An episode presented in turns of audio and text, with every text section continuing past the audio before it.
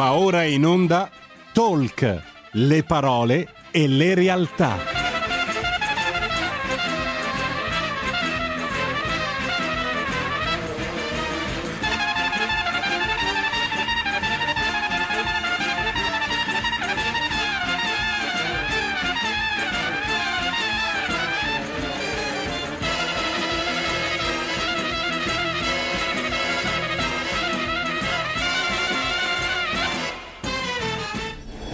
Sara Garino conduce Alto Mare. Le notizie, i protagonisti, i fatti, le opinioni, anche le vostre.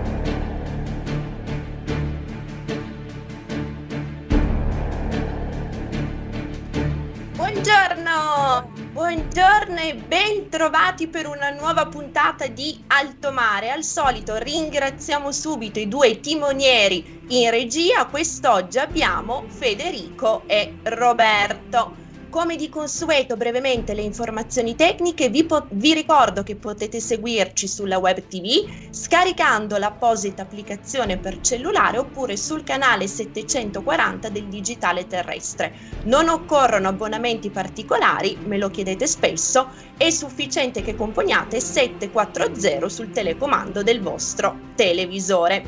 Quest'oggi avremo un'altra puntata speciale di Alto Mare con un ospite altrettanto speciale. È sempre un piacere e un onore poter ospitare Sua Eccellenza l'ambasciatore Giulio Terzi. Ambasciatore, bentornato. Grazie, è un grande piacere tornare ad essere con voi, parlare con gli ascoltatori e eh, poter eh, discutere, parlare, approfondire alcuni temi che credo siano di comune interesse per tanti, con eh, Sara Garino e con eh, l'aiuto della regia di questa bellissima trasmissione. Un gran piacere, grazie per l'invito. Grazie di cuore, eccellenza. Come si dice, rarinantes ingurgite vasto, essendo il titolo del programma Alto Mare quanto mai opportuna. Eccellenza ha subito inquadrato quello che secondo me è un po' il fulcro, il tema cruciale della puntata che andremo a declinare, dedicata al caso Assadi, ma non solo il discorso della comunicazione, che da noi rispetto a questo tema è stata purtroppo pressoché assente. Quello che è successo però il 4 febbraio scorso con la condanna emessa dal Tribunale di Anversa che appunto ha combinato pene per vent'anni al diplomatico iraniano e terrorista Sadollah Assadi e altre pene comunque severe, comprese tra i 16 e i 19 anni ai suoi tre complici, è destinata a rappresentare un turning point, davvero uno spartiacque nella storia della lotta europea, ma non solo, direi occidentale, al terrorismo. È proprio così, Sara. È, è, è, stata una sentenza che molti hanno definito storica, adesso senza abusare questo termine, ma sicuramente è una sentenza che peserà molto sui rapporti fra il resto del mondo e l'Iran, soprattutto sui rapporti fra Unione Europea, eh, Stati Uniti, Nord America e tutti i paesi che si sentono di dover affermare, mantenere e rendere sicure le proprie istituzioni, i propri ordinamenti a democrazia liberale. È una sentenza che fa capire, anzi che dimostra, ed è abbastanza impressionante leggere le motivazioni di, di, che hanno portato a questa erogazione di pene così significative il massimo della pena in Belgio. La giustizia belga ha colpito Asodallah Sadi con 20 anni eh, di reclusione senza alcun privilegio, beneficio o causa attenuante e gli altri tre sicari, tre complici, tre agenti, anche questi del governo iraniano, tenuti che, avevano, che risiedevano da tantissimo tempo in Belgio, che si spostavano con Assadi avanti e indietro da Teheran, che andavano addirittura la sentenza, ecco, entriamo un attimo nelle, nelle, motivazioni, in quello che la sentenza ha consentito di accertare, di accertare con prove inequivocabili, perché eh, eh, ricostruendo un attimo in pochissime parole quello che è il motivo che ha spinto i giudici di Anversa ad essere così definitivi, categorici, su un caso di grandissima delicatezza per tutti, anche la magistratura eh, belga, come tutte le magistrature eh, di un paese a Stato di diritto, sente evidentemente l'influenza dell'opinione pubblica, le preoccupazioni dei governi quando si tratta di agire eh, su una questione che poi, come questa, come questa sentenza, va, va a pesare su un insieme di rapporti economici, politici con, con, un altro paese, un paese di 85 milioni di persone, un paese armato fino ai denti, vicinissimo a, a, a ottenere eh, la, la, bomba nucleare costruita in casa in segreto, nonostante eh, la presenza degli ispettori internazionali. Quindi sicuramente i giudici di Anversa si sono mossi eh, sapendo bene quello che c'era al di fuori della Camera di Consiglio e quindi non erano certo indifferenti. E c'erano molti dubbi sul fatto che potessero eh, giudicare questo caso in modo eh, slegato, sostanzialmente slegato dal, dal contesto generale dei rapporti internazionali e delle lobby pesantissime di natura economica che si fanno sentire tante volte anche sulle corti, sulle corti giudicanti. Ecco, questo caso è stato eh, veramente è una, decisione, è una decisione esemplare. Dicevo delle motivazioni, perché cosa ha potuto constatare questa sentenza? con prove che sono ben al di là, si chiama sempre la pistola fumante in mano all'assassino. Qui c'erano, eh, eh, c'era un potenziale di milioni di pistole fumanti in mano all'assassino, perché c'era una bomba ad altissimo potenziale esplosivo TAP, per chi eh, si intende un po' di queste cose, con un meccanismo di detonazione a distanza perfettamente operante, collaudato, e questa bomba era stata consegnata, tutto questo lo racconta la sentenza, che sulla base delle, del, dell'investigazione del procuratore della Repubblica, delle forze di polizia, ma anche delle intelligence interne di sicurezza nazionale, ha, hanno eh, avuto le prove Innanzitutto che questa bomba era in possesso di Assadi nel baule della sua macchina ed era stata estratta per essere data a due altri agenti, un uomo e una donna, che vivevano da, da, anni ad Anversa, chiaramente operando per l'intelligence iraniana, ed, avevano, ed erano messi lì eh, probabilmente anche un po' cellule in sonno, come si suole dire, a, eh, attive solo per cose particolarmente importanti. Tant'è vero che erano due persone che si erano qualificate con le autorità, col governo belga come rifugiati politici, avevano ottenuto la cittadinanza e si erano messi in collegamento con un'altra persona simile che era riuscita addirittura ad accreditarsi con le forze, col, col, col gruppo, con questa enorme organizzazione, che è un enorme gruppo poi di 100.000 persone che si riuniva a Villepinte eh, vicino a, all'aeroporto di Roissy a Parigi, eh, ed era questo, questo, terzo agente loro, era riuscito a infiltrarsi ed aspettare la bomba proprio mischiato fra le autorità, le centinaia di autorità internazionali, di rappresentanti di delegazioni straniere. Ecco, tutto questo è stato documentato perché Assadi portava con sé un, un'agenda che era un po' il, il, calepino delle sue centinaia di missioni che eh, effettuava da, eh, dall'Austria a Vienna, dove era accreditato come diplomatico di, mhm. di livello, e la portava con sé per, per, un semplice motivo, che riteneva che fosse più sicura che inserirla su, su un computer, su, eh, su strumenti informatici e, e, se la teneva stretta perché su questa agenda annotava missione per missione, interlocutore per interlocutore, soldi che utilizzava per pagare gli stipendi agli agenti di questo network, quindi un network che si è, che si è constatato svilupparsi in Germania, Francia, Belgio ed Italia, ed Italia, perché infatti Assadi veniva frequentemente, in un paio d'anni è venuto quasi una ventina di volte in Italia. Tutto mm-hmm. questo documentato nella, nella sentenza, documentati anche i viaggi, anche altro particolare molto significativo, di questo gruppo, di questo comando di terroristi coperto che voleva coprirsi con l'immunità diplomatica, ma giustamente nella sentenza si dice no, signori, l'immunità diplomatica che era stata sostenuta dai difensori, dal collegio di difesa di Assadi, no, non vale assolutamente perché la Convenzione di Vienna è fatta per coprire la libertà dei diplomatici, la loro libertà politica di potersi esprimere, di poter dialogare, di non avere i documenti sequestrati nei paesi dove operano, ma non certo per portare in giro le bombe. Il terrorismo è un reato internazionale riconosciuto e, la prassi internazionale assolutamente condanna e esclude l'immunità quando si tratta. Quindi per questo la sentenza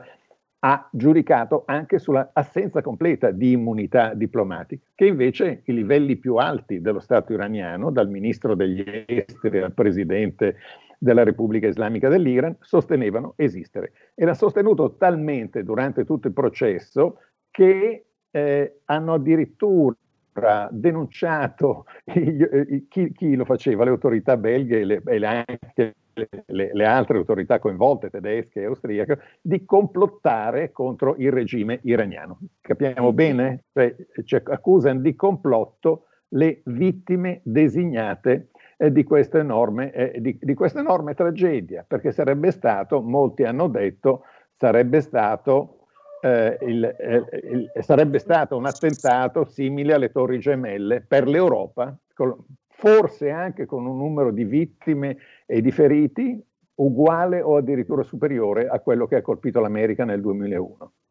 Peraltro, eccellenza, anche attraverso delle assolutamente conclamate minacce di ritorsioni avanzate dal regime di Teheran nel caso il processo, come poi per fortuna è stato, fosse stato celebrato. Assolutamente sì, è stata veramente eh, grave, è stata oltre a tutto il resto anche la ricarica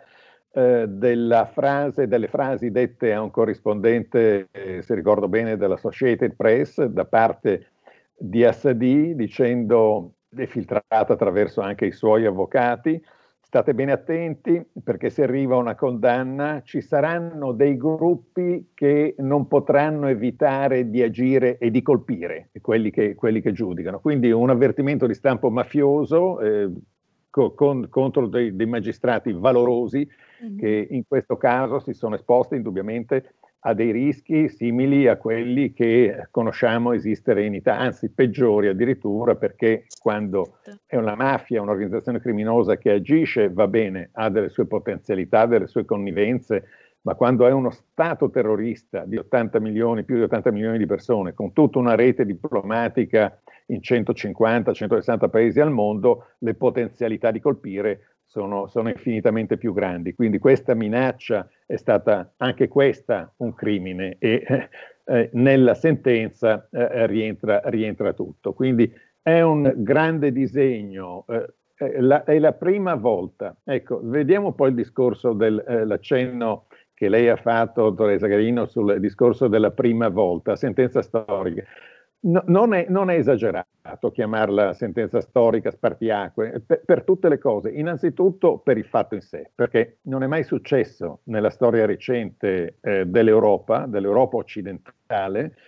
che eh, uno Stato straniero eh, colpisse. Certo, ci sono stati gli avvelenamenti eh, mirati eh, di ex eh, di spie russe che erano passate dall'altra parte, Litvinenko, Skripal eh, recentemente eh, ehm, eh, Boris, ehm, eh, Alexei Navalny,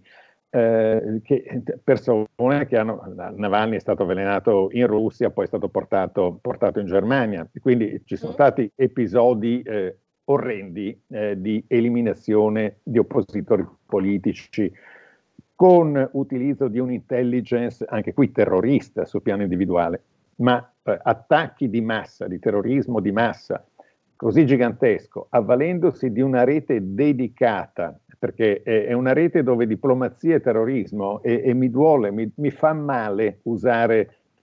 questa definizione. Eh, pensare che diplomazia e terrorismo si possano fondere è, è, è una cosa eh, eh, oscena, oscena nel, nel vero significato del termine.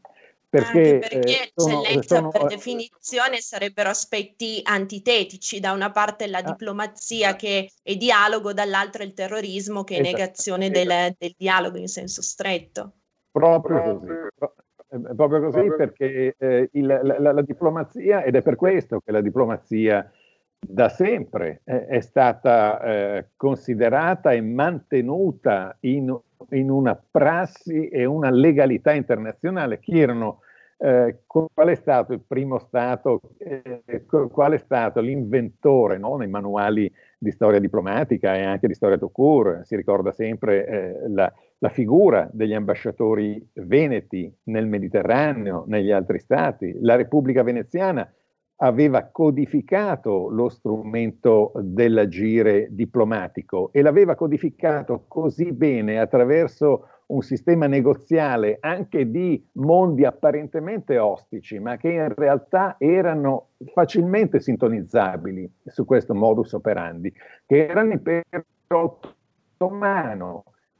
il sultano, tutti i califati che esistevano attorno a questa realtà mediterranea, ma fino a, alla Cina, fino all'impero di mezzo, il mondo, il, lo strumento della diplomazia è sempre apparso a tutti da, eh, non dico da millenni, ma forse sì, ma sicuramente sec- nel secondo, nell'intero secondo millennio, è apparso uno strumento fondamentale e rispettato. Rispettato quindi da non violentare mai con l'oscenità di una commistione col terrorismo. Ed è questa violenza, questo stupro eh, del, di, di, una, eh, di, una, realtà eh, che è servita per mille anni e che deve continuare a servire, che la Repubblica Islamica dell'Iran ha fatto. Per, in questo senso la sentenza eh, segna una tappa negat- estremamente negativa per la storia delle relazioni internazionali e anche per il loro futuro, negativa ma che però deve portare a una grande consapevolezza. Ed è qui un altro eh, punto eh, che, eh, che, che, penso forse potrebbe, potrebbe interessare. Cioè questa, è emersa con questa sentenza una vera consapevolezza, punto di domanda? Ecco, Fantastico, eccellenza, anche perché il discorso della consapevolezza si lega a un altro elemento che ritengo essere cruciale rispetto a quello che ci sta eh, raccontando, quindi rispetto al tema del terrorismo, ma anche se vogliamo rispetto alla situazione generale no, a cui stiamo assistendo nel nostro Occidente, quindi Europa, Regno Unito e anche America, il discorso della certezza il recuperare un bacino, un humus, un terreno fertile di certezze che oggi tra pandemia sanitaria, pandemonio economico e ce lo sta ricordando, ce lo sta dicendo lei in questo momento, terrorismo che purtroppo è presente capillarmente all'interno del nostro continente, crea una sorta davvero di situazione esplosiva e completamente destabilizzante per i popoli. Assolutamente sì, ed è, ed è questo oggi eh, eh nella, nella, giornata eh, c'è una eh, interessante iniziativa eh, della Fondazione Guido Carli, eh, proprio intitolata, intitolata Rad- The Radical Uncertainty, la radicale incertezza. America, Europa e e il resto del mondo e soprattutto la Cina. Eh, questo ragionamento eh, dell'incertezza, dell'incertezza si, eh, si, adatta perfettamente, calza perfettamente con quello che stiamo dicendo, perché eh, la, la diplomazia come qualcosa che deve essere assolutamente salvaguardato da, eh, da questa commissione col terrorismo,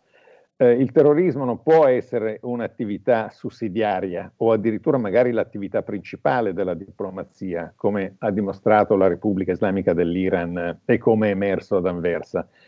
Ma la diplomazia deve essere un elemento di certezza,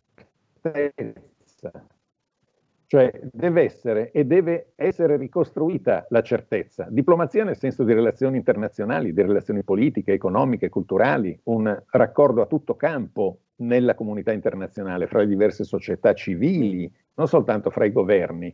fra il mondo del pensiero, della cultura e la certezza, la ricerca, la scienza che vive di certezza o perlomeno vive di ricerca della certezza attraverso sperimentazioni, la libertà di sperimentazione, di ricerca, di approfondimenti, di adattamenti successivi. Perché dico che la, la radicale incertezza che stiamo vivendo e che è termine che si adatta appunto a questo tentativo dra- drammatico di commistione fra terrorismo e diplomazia voluto da alcuni, eh, la ricostruzione di, di, di, certezza è la sola garanzia per un processo di pace o di negoziato o di riduzione dei conflitti.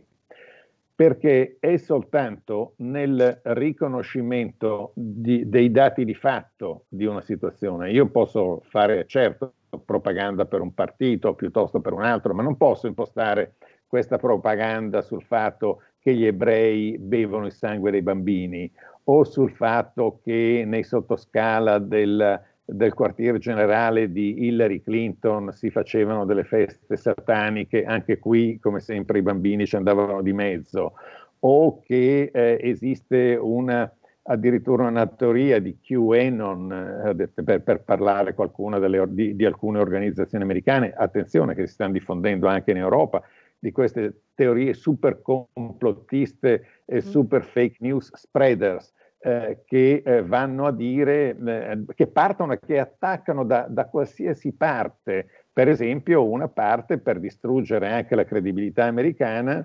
Eh, si dice, lei dottoressa Garino è un'astrofisica, quindi conosce bene eh, queste, queste tematiche, ne parla spesso, eh, si, si, viene a dire che lo sbarco sulla Luna si abbraccia con la vecchia teoria che lo sbarco sulla Luna è avvenuto in uno studio televisivo e da qui si fa tutta una moltiplicazione di falsità su quella che è, è, è tutto falso, quello che la scienza americana, tutto falso il vaccino, tutto falso il Covid e, e tutte quelle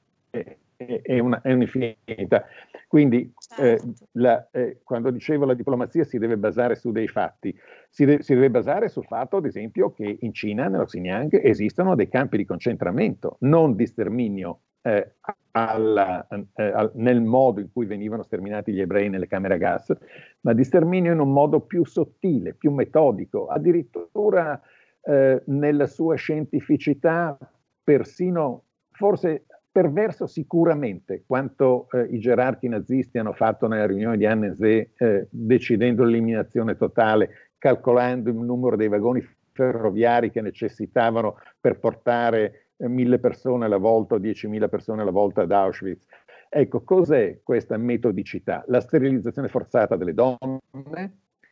la separazione fra i bambini e i genitori, vediamo, ci sono ricognizioni satellitari nelle quali si vedono le stesse immagini di Auschwitz nei campi dello Xinjiang. Bambini da una parte, tutti gli altri da quell'altra. E i bambini vengono messi in un tipo di rieducazione che, perché vengono usati perché il regime investe sul fatto che possano diventare, magari dei bambini di 5-6 anni o di 10, dei buoni fanatici comunisti sì. pronti ad essere buttati sulle barricate di qualsiasi guerra nel futuro, eccetera.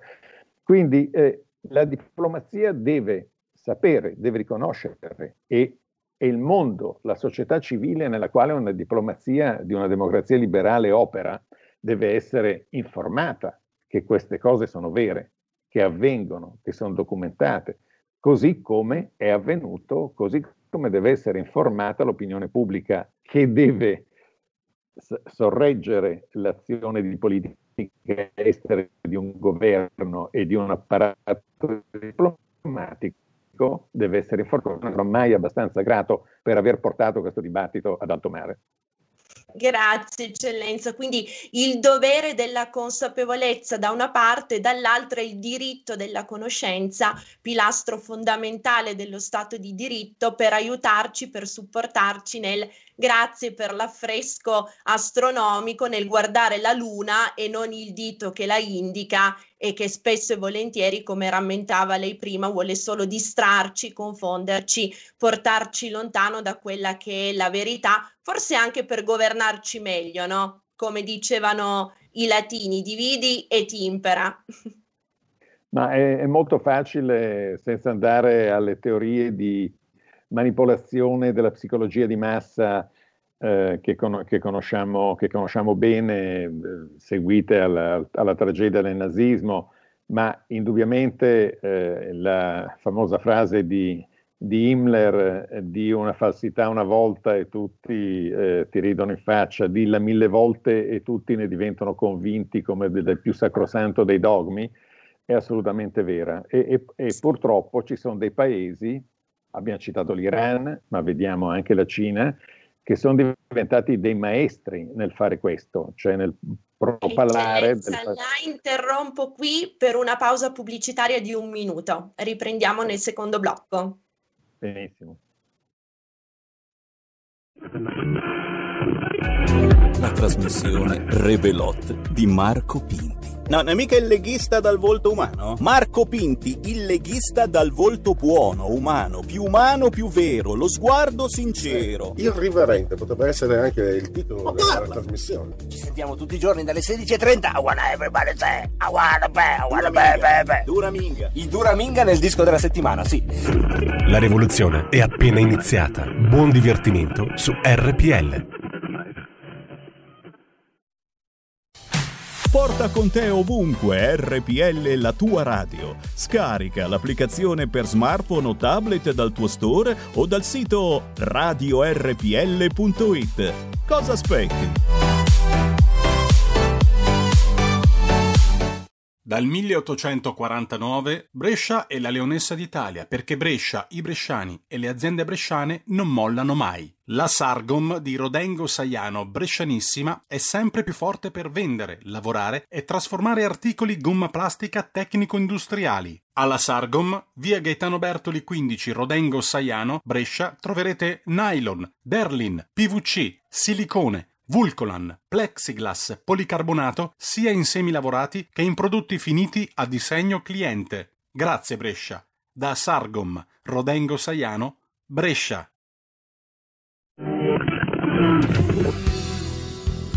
Il punto politico, una garanzia. Uh, un uomo, Pierluigi Pellegrin, che avete imparato a conoscere in tanti anni. Un uomo che è capace di portarvi voci diverse, voci nuove, cronaca, cultura, approfondimento politica, eh, insomma tutto ciò di cui si nutre la radio, non mancate l'appuntamento con eh, un rinnovato punto politico. Dalle 14.30 RPL. La tua radio. Stai ascoltando RPL. La tua voce libera, senza filtri né censura. La tua radio. Rieccoci, grazie Federico, grazie Roberto per la regia, bentrovati per il secondo blocco di Alto Mare. Per coloro i quali si fossero messi in collegamento soltanto ora, ricordo che abbiamo il piacere e l'onore di riavere con noi Sua Eccellenza l'ambasciatore Giulio Terzi. Eccellenza, ben trovato. Grazie, è un gran piacere Sara essere con voi e con gli ascoltatori che già in questa prima mezz'ora ci ha tratteggiato e delineato e regalato tutto un brainstorming foriero di praticamente infiniti spunti, eccellenza. Prima ha utilizzato un'espressione stra- straordinaria, quella della diplomazia come arte del dialogo che deve avvicinare mondi apparentemente ostici e che invece devono essere sintonizzati sintonizzati con il driver, giustamente ricordava lei, del diritto alla conoscenza e anche dell'onestà di chiamare le persone e le cose con il loro nome, quindi il terrorismo è terrorismo, punto e basta, senza se, senza ma, con tolleranza zero. A questo proposito, eccellenza, un altro degli argomenti, se vogliamo caldi, è stato ed è ancora quello di Hezbollah. Molto spesso si sente parlare di Hezbollah, del partito di Dio, differenziandolo in un'ala militare e in un'ala politica, dove la condanna delle, delle, violenze, comunque degli atti trucci che vengono commessi da questi terroristi sono purtroppo differenziati, no? pesati differentemente a seconda diciamo del focus che si opera. Tuttavia, eh, gli stessi vertici di, di Hezbollah, anche il numero due, ha sottolineato come nel mondo e in Libano soprattutto non ci siano due Hezbollah, c'è Hezbollah, punto e basta peraltro ampiamente foraggiato dal regime di Teheran, perché anche sotto questo punto di vista e purtroppo specialmente da noi in Italia c'è così tanta reticenza a puntare il dito contro queste organizzazioni foriere di, e generatrici soprattutto di terrore e violenza. Ma sì, eh, vede, mi, mi, fa molto piacere che adesso levi la questione eh, di, di, Hezbollah, perché fra l'altro è una questione che sta eh, prendendo molto, molto peso e, e interesse, eh, non più che, nel governo, eh, più che nel governo Conte, negli ultimi due governi Conte, soprattutto nel Conte 2, eh, che eh, aveva una componente di amici dell'Iran che tendeva a, a non voler parlare, a non prendere, non dico a fare dichiarazioni, ma neanche a prendere delle posizioni di nessuna natura più vicine a quelle di tanti altri partner atlantici ed europei. Ecco, questa questione sta eh, emergendo con molta chiarezza eh, a, livello, eh, a, livello, più ampio nella società civile e nella politica italiana, che tant'è vero che il Consiglio regionale eh, della Liguria nei giorni scorsi ha adottato una mozione che, viene, che verrà portata a quanto è stato anticipato anche nella sede della conferenza Stato-Regioni, quindi avrà un valore nazionale, così si stanno muovendo altri enti locali, altre, altre regioni, perché eh, si ritiene che questo chiudere gli occhi eh, su un altro elemento di grave preoccupazione, che è la rete terroristica, eh, no, non soltanto la rete terroristica portata avanti dal, dall'intelligence cosiddetta MOIS, dai servizi di intelligence iraniani, ma anche da quelli che sono le organizzazioni proxies. Hezbollah è una grandissima forza in Libano, ma è una forza a livello globale, è una è un'organizzazione unica, politica e militare, militare che si avvale, da, eh, militare che si avvale dello strumento terrorista, che può colpire dovunque, in molti paesi del mondo, principalmente in Medio Oriente. Sappiamo che Hezbollah, Kataib Hezbollah, nella sua dir- diramazione irachena e siriana, è sta, e continua ad essere un protagonista fondamentale per tenere in sella Bashir Assad. Eh, sappiamo anche che eh, in Iraq eh, è stata una delle forze che sono confluite poi in una specie di coalizione popolare, così, così si chiama in Iraq, ma in realtà molto, mo, di cui la Hezbollah è una componente importante, per lanciare razzi contro l'ambasciata americana, contro il compound diplomatico a Baghdad e fare tante altre cose di interesse sciita iraniano nel paese, ma eh, la, la, la, anche qui, come eh, dicevamo attraverso le ambasciate iraniane, c'è un sostegno ai diplomatici terroristi e alle cose che abbiamo, che abbiamo detto prima sulla sentenza di Anversa, esiste una rete Hezbollah in Europa, in, così importante e così anche questa appoggiata eh, dalle, da alcune ambasciate che il governo tedesco, che non è certo un, il governo di un paese che prende posizioni avventate in politica estera, anzi spesso viene criticato per eh, eh, linee eh, così eccessivamente, per esempio nei confronti della Cina. Sappiamo che l'accordo sugli investimenti gli ha portato molte critiche perché per non disturbare gli interessi della, delle, della vendita di automobili tedesche, che è gigantesca in Cina, chiude, così socchiude perlomeno gli occhi sulla questione dello Xinjiang, sui diritti umani. Ecco, sulla questione di Hezbollah ha usato un'altra marcia e ha alzato il tono. In seguito a, all'accertamento dei propri organi di intelligence che l'ambasciata eh, iraniana a Berlino sosteneva eh, attività di Hezbollah in Germania, raccolta di fondi, eh, basi anche eh, utilizzate in alcune città da uomini di Hezbollah, da agenti di Hezbollah, ha eh, deciso di, eh, di eh,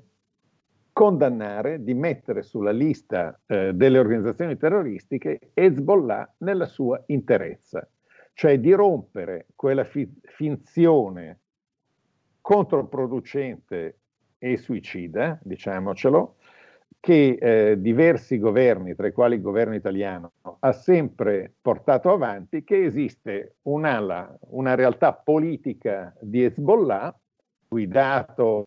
dallo sceicco Nasrallah e dai suoi uomini, una, una, una, dimensione politica, un partito politico che siede al Parlamento, che ha anche ai suoi vertici presidente del Parlamento libanese Parlamento libanese è, è un uomo di, eh, di, Hezbollah, nominato praticamente dal, dall'Iran, dal mondo sciita e così tanti altri uomini politici libanesi. In Libano non si può fare un governo se Hezbollah non è eh, d'accordo, praticamente addirittura Hariri che ha avuto il padre assassinato dai siriani, ma siriani e, e Hezbollah sono la stessa cosa. Ecco, eh, questa distinzione di comodo, che ha consentito anche ad alcuni uomini eh, politici italiani, ne ricordiamo una famosa fotografia di passeggiare a braccetto a un dirigente, un altissimo dirigente di, di Hezbollah per le vie di Beirut molti anni fa, eh, questa finzione che,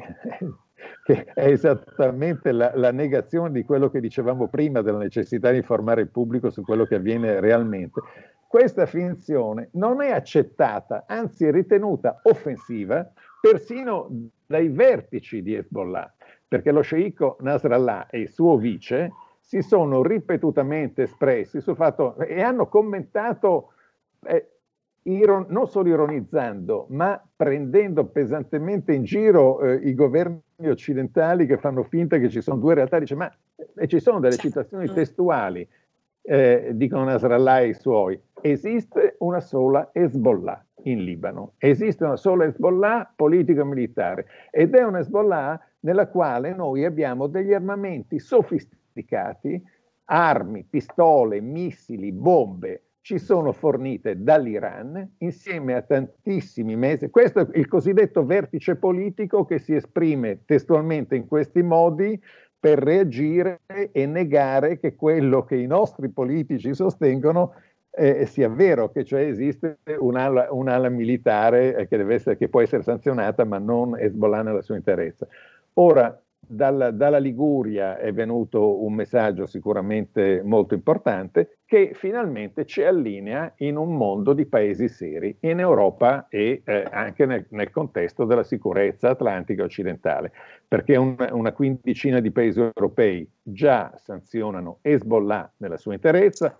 lo fanno i paesi nordamericani, ma è interessante anche che cade miseramente quella scusa veramente un po' patetica, diciamoci la verità, mi spiace usare questi termini, che alcuni, alcuni politici eh, del Partito Democratico, per non parlare dei 5 Stelle, eh, tanto per, anche per parlare di fatti, no? non di fumosità certo. e cercare di chiamare le cose col loro nome, la grande trovata per giustificare questa posizione nei confronti di Hezbollah è, ah, ma noi abbiamo degli uomini in Libano che fanno un magnifico lavoro, abbiamo avuto i no- comandanti riconosciuti eh, di grandissimo profilo in Unifil, nelle forze di pace eh, nel Libano meridionale, e quindi eh, se noi facciamo qualcosa su Hezbollah eh, rischiamo, rischiamo, che ci siano degli attacchi e delle ritorsioni. Piccolo particolare, questo ragionamento su una decina di paesi europei che hanno uomini in Unifil lo fa solo l'Italia.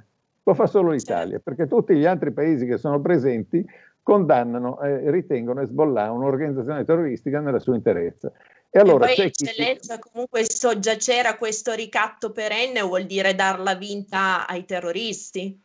Ma allora facciamoci governare dei terroristi, perché a quel punto non possiamo neanche già eh, ci sono molte preoccupazioni sul fatto che Hezbollah abbia delle, dei depositi di nitrato d'ammonio ingenti in, alcune, in, in, alcuni magazzini di porti italiani, non dico quali, ma eh, ci, sono, eh, ci, sono, delle indicazioni eh, rivelate pubblicamente dal coordinatore per l'antiterrorismo del Dipartimento di Stato della precedente amministrazione, ma credo confermate a tutto campo, che in Italia esistono questi depositi e queste basi di appoggio. Poi siccome 2 più 2 eh, fa 4 generalmente, è facile capire che in alcune di queste zone ci sono anche delle presenze di eh, autonominatesi associazioni, associazioni per la pace nel Mediterraneo e cose del genere, che ricevono, che organizzano eventi nel Parlamento italiano con la partecipazione del cosiddetto ministro degli esteri di Hezbollah e guarda caso la localizzazione di queste, di queste sedi, associazioni culturali, think tank, enti di ricerca va a cadere magari proprio nelle stesse, vicino negli stessi porti o città-porto eh, dove si sospetta, si sospetta, o qualcosa di più che sospetto, che ci siano queste basi d'appoggio di munizionamento militare. Ecco, dico tutto questo perché è, è, è, bene, è bene sollevare, sollevare, queste coltri di nebbia e, eh, e, può servire anche a creare la consapevolezza sul piano politico che bisogna procedere nel lottare contro il terrorismo. E il santuario ai terroristi non è un'assicurazione Lloyd sulla vita per chi lo concede, ma è come dare il, il santuario o eh, legarsi alla camorra per pagare il mutuo della casa. Non è mai un'operazione intelligente a, avere a che fare, entrare in affari eh, con dei delinquenti e dei criminali. Alla fine se stessi o i propri familiari ne fanno le spese.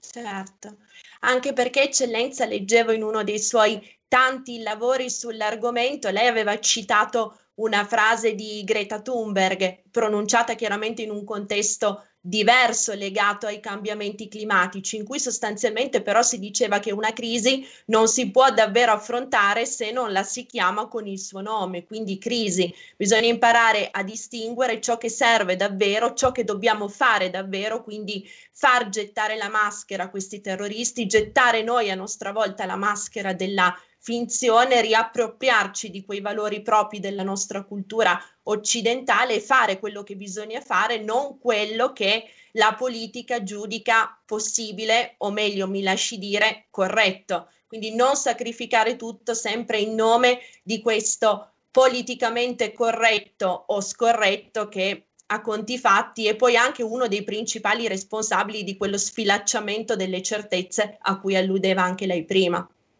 Ma è chiaro per quale motivo, per quale motivo il eh, contribuente eh, dovrebbe eh, accettare che eh, ci siano dei finanziamenti, dei bilanci onerosi per la difesa e per il sistema di sicurezza. Eh, o, o che, ma, ma allo stesso punto, per quale motivo il contribuente deve accettare eh, un sacrificio sul piano del bilancio pubblico che poi ricade. Adesso per, per, per, per intanto avremo dei mutui delle, o dei, dei, grants, dei benefici da, dai fondi europei anche per, la, per il potenziamento del nostro sistema sanitario e della salute pubblica, ma a lungo andare sarà sempre il contribuente, saremo noi che lavoriamo, saranno i cittadini che devono sostenere queste spese. Per la difesa esattamente, e per fare questo è bene che ci sia la consapevolezza del rischio mortale che costituisce questa pandemia, per tutti, un rischio mortale per tutti. Ecco, se di fronte a questo rischio noi accettiamo di lavorare, tanti lavorano addirittura, grandi imprenditori, 7-8 eh, mesi all'anno per pagare le tasse, eh, comunque ognuno di noi, anche nel, nel, nostro, nel mio piccolo, perlomeno qualche mese all'anno eh, dedicato al pagamento delle tasse, eh, e, e c'è, è un dato di fatto ma, ma lo facciamo se eh, c'è uno Stato, eh, se, sia, se, siamo convinti che ci sia uno Stato che vuole difendere la nostra salute, che vuole difendere la nostra sicurezza. Perché per me è inammissibile che invece eh, ci sia una narrativa, il politically correct anche sul terrorismo di Hezbollah, che invece fa pensare che no, tutto sommato non sono pericolosi perché sono nostri amici. Cioè, a, a me avere un amico terrorista non, no, no, non mi fa, anzi mi indigna e, e mi, mi, fa veramente spavento, perché so benissimo che basta un impulso del vertice eh, più o meno fanatico e quello può cambiare direzione, l'arma la punta in, in un, con un'angolazione diversa da quella che io mi sognavo. Quindi mm-hmm. la, il, il, fatto che l'opinione pubblica venga informata su queste, su queste grandi reti, su questi aspetti della sicurezza internazionale, è, è estremamente importante. E, e, lo, e, lo, stesso poi, certo, abbiamo parlato molto di Iran, ma poi c'è un capitolo, un grande capitolo aperto eh, sulla Cina che eh, ancora non, eh, di cui ancora non, non, vediamo al di fuori della Cina un'attività terroristica di, di questa natura, ma sicuramente vediamo una demonizzazione di qualsiasi oppositore politico che è in realtà del terrorismo politico e psicologico nei confronti di chi non parla. Valga per tutti quell'episodio incredibile al Quirinale durante la visita di Stato del presidente Xi Jinping, quando una giornalista eh, una del Foglio, eh, Giulia Pompili, viene avvicinata dal portavoce dell'ambasciata che intima imperioso, lei deve smettere di parlare male della Cina. Questo, eh, ecco, e potrei citare anche l'episodio successivo di una riunione di parlamentari, senatori onorevoli eh, al Senato, alla sala Nassiria del Senato, per approfondire la situazione di Hong Kong. Poche ore dopo l'ambasciata di Cina usciva che, eh, con un comunicato ufficiale dicendo che erano tutti dei grandi irresponsabili a voler parlare della situazione a Hong Kong quando già si preannunciava il disastro che poi, che poi è avvenuto. Questo è terrorismo psicologico, eh, anche questo appartiene a una categoria che, deve, che, deve essere contrastata nel dovuto modo, con un dibattito aperto e delle posizioni precise, dei punti di riferimento saldi da parte di, di chi ha posizioni di governo. Anche perché la democrazia muore nelle tenebre e nel silenzio e muore tanto più con la connivenza con l'indifferenza di chi pur conoscendo o potendo conoscere non denuncia a voce alta, quanto invece è assolutamente da denunciare e da rigettare. Eccellenza, eh, abbiamo adesso anche un contributo di una persona che lei conosce bene, Angelo Polimeno Bottai, vice direttore del TG1 e presidente di Eureka, l'associazione di cui lei è presidente del comitato scientifico, il quale ci traccerà un affresco di un webinar, un altro webinar organizzato da Eureka che si terrà oggi alle 17, quindi non entra in conflittualità con quello a cui parteciperà lei invece più tardi e che tratterà di politica interna. Eh, abbiamo mi Angelo in collegamento. con il presidente Polimeno, mi congratulo moltissimo con Angelo Polimeno, un grande amico e un grande presidente di Eureka che l'ha portata ha portato Eureka eh, veramente a un altissimo livello di eh, fare comprendere le questioni più delicate dell'Unione Europea, ma non solo della realtà internazionale e trovo per me un onore ed è estremamente stimolante essere parte del suo team di Angelo. Grazie. Certo, stimolando sempre quello che sottolineava lei prima come il punto cruciale, cioè il dibattito, il dialogo. Abbiamo Angelo in collegamento, Federico? Di, di Radio Padania Libera. Eh, stiamo vivendo una fase politica molto interessante, di questo ci occuperemo oggi con Eureka, IT per l'Italia e l'Europa, in eh, un incontro che trasmetteremo online e il cui tema è come cambia l'Italia di Draghi, o meglio come potrebbe cambiare. Noi naturalmente speriamo che questo cambiamento avvenga in meglio. E certo stiamo vivendo una fase politica molto interessante, possiamo dire inedita e il governo Draghi ci offre al tempo stesso significativi motivi di ottimismo, se vogliamo di speranza, come dimostra del resto la discesa dello spread negli ultimi giorni, come dimostra la crescita delle quotazioni di, mm, no, sul mercato azionario di, eh, di Piazza Affari. Eh, segno questo che eh, gli investitori, e non soltanto quelli italiani ma anche quelli stranieri, ora con la presenza di Draghi cominciano a maturare di nuovo una certa fiducia eh, nell'Italia e quindi cominciano a portare a guardare qui al nostro paese per i loro investimenti. Al tempo stesso però il governo Draghi eh, ci accende subito anche qualche incertezza incertezze che nascono dalla conferma di alcuni ministri del Conte 2, in particolare Di Maio, la Lamorgese e Speranza,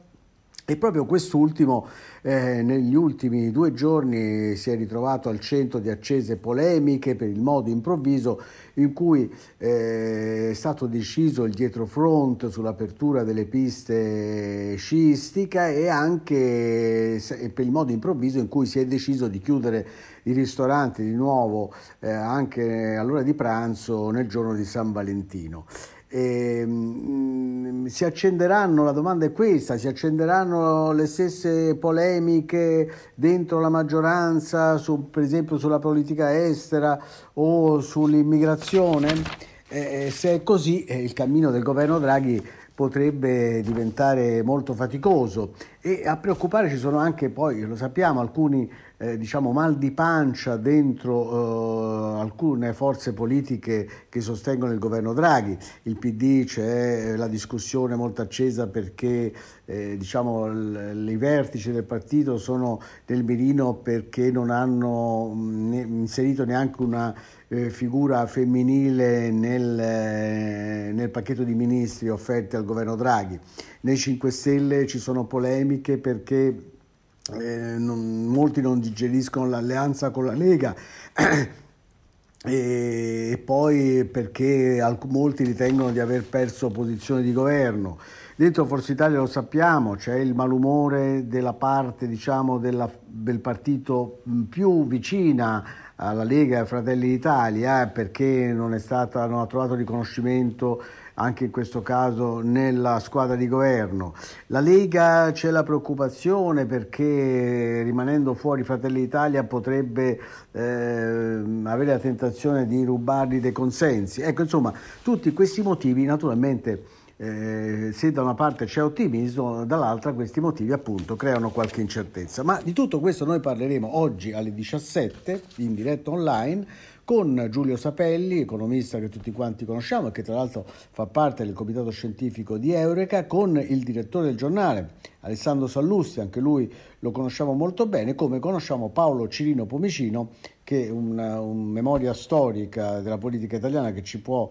offrire un, chiavi di lettura molto interessanti, e poi Ignazio La Russia che rappresenta l'opposizione, perché sappiamo che Fratelli d'Italia è eh, la forza politica che eh, anche con un certo coraggio ha scelto questa linea e con, soprattutto con coerenza, poi si può essere d'accordo o meno, questo è una questione che ciascuno la può vedere come vuole. Ecco, noi eh, parleremo di tutto questo oggi alle ore 17 eh, in diretta online, chi è interessato a seguirci ci può trovare su ilgiornale.it, su assoeureka.eu, su wallstreetitalia.it, su affaritaliani.it e su eurocomunicazione.eu e ancora su radioradicale.it. Quindi diciamo non avete che l'imbarazzo della scelta, eh, penso che mh, sarà un incontro con molti molti spunti interessanti. Grazie Sara e grazie a tutti i radioascoltatori di Radio Padania.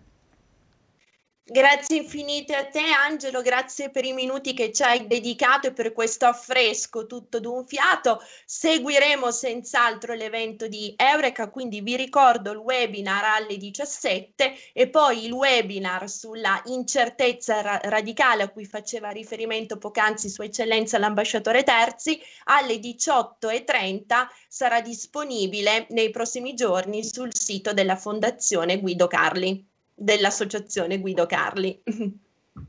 Quindi due appuntamenti assolutamente imperdibili. Eccellenza, grazie infinite per la sua partecipazione. Tante cose abbiamo detto, tante cose ci sarebbero ancora da dire ma se abbiamo una certezza alla fine di questo bel dialogo, di questa bella conversazione che tornerà presto per illuminarci ancora sui tanti temi che scuotono la nostra politica estera soprattutto perché eh, siamo all'interno di un contesto planetario, quindi è impossibile andare a dissertare gli eventi di politica interna se non li inserisce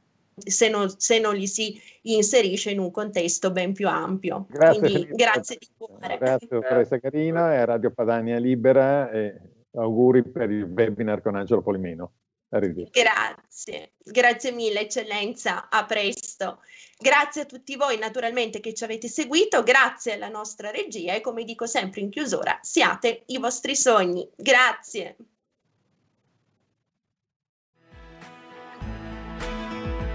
Avete ascoltato Alto Mare.